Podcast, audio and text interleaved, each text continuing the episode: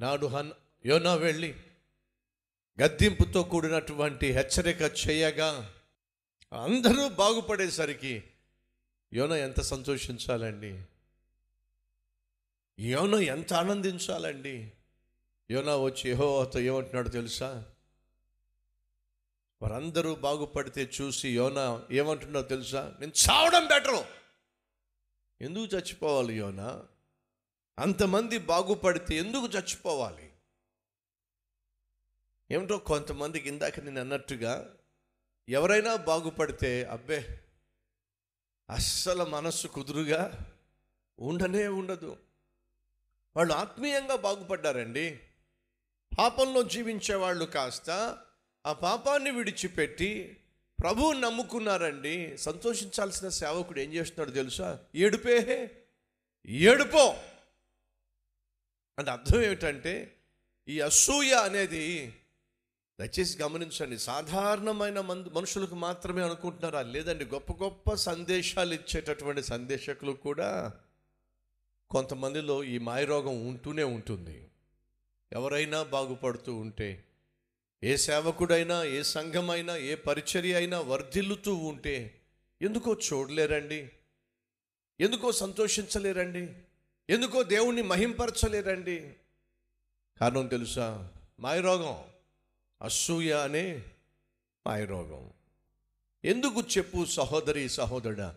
ఎదుటివాడు బాగుపడితే అలా ఏడుస్తున్నావు. కాస్త మంచి వస్త్రాలు ధరిస్తే ఏడుస్తావు. బైక్ కానీ కారు కానీ ఇల్లు కానీ కొనుక్కుంటే ఏడుస్తావు. ఒక మంచి సం సంబంధం వాళ్ళ అబ్బాయికి కానీ వాళ్ళ అమ్మాయికి కానీ దొరికితే ఏడుస్తావు. పరీక్షల్లో మంచి మార్కులు వస్తే ఏడుస్తావు అదే ఆత్మీయతలోకి వచ్చినట్లయితే ఒక మంచి సంఘం కడితే ఏడుస్తావు సంఘం పెరిగితే ఏడుస్తావు ఒకరోజు ఒక ఎప్పుడో కొన్ని సంవత్సరాల క్రితము బెస్ట్ ప్రీచర్ అని చెప్పి నాకు అవార్డు ఇవ్వడానికి పిలిచారు. వెళ్ళినప్పుడు చాలామంది సేవకులు అక్కడ ఉన్నారు. ఓ పెద్ద ఆయన వచ్చి కూర్చున్నప్పుడు గబగబా వెళ్ళి వారికి నేను షేక్ హ్యాండ్ ఇవ్వబోతే ఇలా చూసి చేతి చేసుకున్నాడండి. ఏమిటి షేక్ హ్యాండ్ కూడా ఇవ్వాల? అప్పుడు కరోనా లేదు. ఒకవేళ కరోనా వైరస్ ఉంటుంది వేరే విషయం. ఇలాంటి వైరస్లు ఏమీ లేకుండానే అప్పుడు పాప వైరస్ వచ్చేసింది దానికి. ఆ వైరస్ పేరేంటి చెప్పండి? కరోనా వైరస్ కాదు. ఏంటది? అసూయ వైరస్. చెయ్యి కూడా ఇవ్వలేదండి ఆయన. నాకు భలే బాధ అనిపించింది. ఇలాంటి చేదు అనుభవాలు నేను ఎదుర్కొన్నాను కాబట్టి సాధారణంగా బయట మీటింగ్స్కి వెళ్ళడానికి ఇష్టపడను. నేను వచ్చేంత వరకు వాళ్ళ ముఖాలన్నీ వెలిగిపోతా వెలిగిపోతా వెలిగిపోతా ఉంటే పొరపాటు నేను స్టేజ్ ఎక్కానంటే అంతే కరెంటు పోద్ది. నిజం. అప్పుడు దాకా వెలిగిపోతున్న ముఖాలు కాస్త అంతే ఇలా అంతే ఇలా ఒకడు కూర్చుంటాడు ఇలా ఒకడు కూర్చుంటాడు. అదేమిటో నాకు అర్థం కాదు. అసూయ. ఆ అసూయ ఏం చేస్తుందో తెలుసా? నీలో ఒక విధమైనటువంటి విరక్తిని తీసుకొస్తుంది. బతికుండగానే నిన్ను చంపేస్తుంది. నువ్వు చేయాల్సిన సేవ నువ్వు చేయకుండా చేస్తుంది. నువ్వు కలిగి ఉన్న పరిచర్యను నీకు కాకుండా చేస్తుంది. యోనా అంటున్నాడు చాలో చచ్చిపోతా. నన్ను చంపేశాయి ఎందుకు చచ్చిపోతావు యోనా? నేను చూడలేకపోతున్నా. ఏం చూడలేకపోతున్నావు? వాళ్ళు అలా బాగుపడ్డావు? నేను చూడలేకపోతున్నా. అర్థమవుతుందా? మోషే అలసిపోయాడు సొమ్మసిల్లిపోయాడు కాబట్టి ప్రభా చాలు ప్రభా నా వల్ల కావటం లేదు ప్రభా అన్నాడు.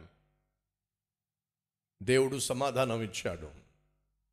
అనారోగ్యాన్ని బాధ అనారోగ్యాన్ని భరించలేక భార్య యొక్క మాటలు తట్టుకోలేక యోబు అన్నాడు నా మనవి ఆలకించి ఒక్క దెబ్బ కొట్టి నన్ను చంపేసే ప్రభు అన్నాడు.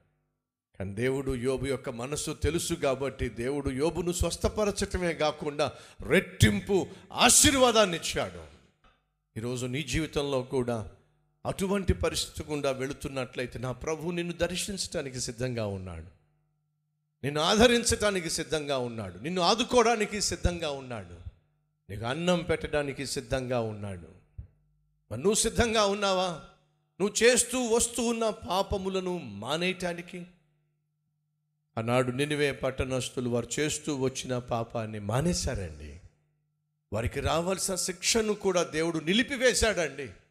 ఇక నుంచి అయినా నేను యథార్థంగా జీవిస్తా పరిశుద్ధంగా జీవిస్తా పవిత్రంగా జీవిస్తా నిరాశ నిస్పృహకు తావివ్వకుండా జీవిస్తా. నా ప్రభువుకే నాకున్న ప్రతి పరిస్థితిని చెప్పుకుంటా. అన్నవారు ఉన్నట్లయితే మీ హస్తాన్ని ప్రభు చూపిస్తారా?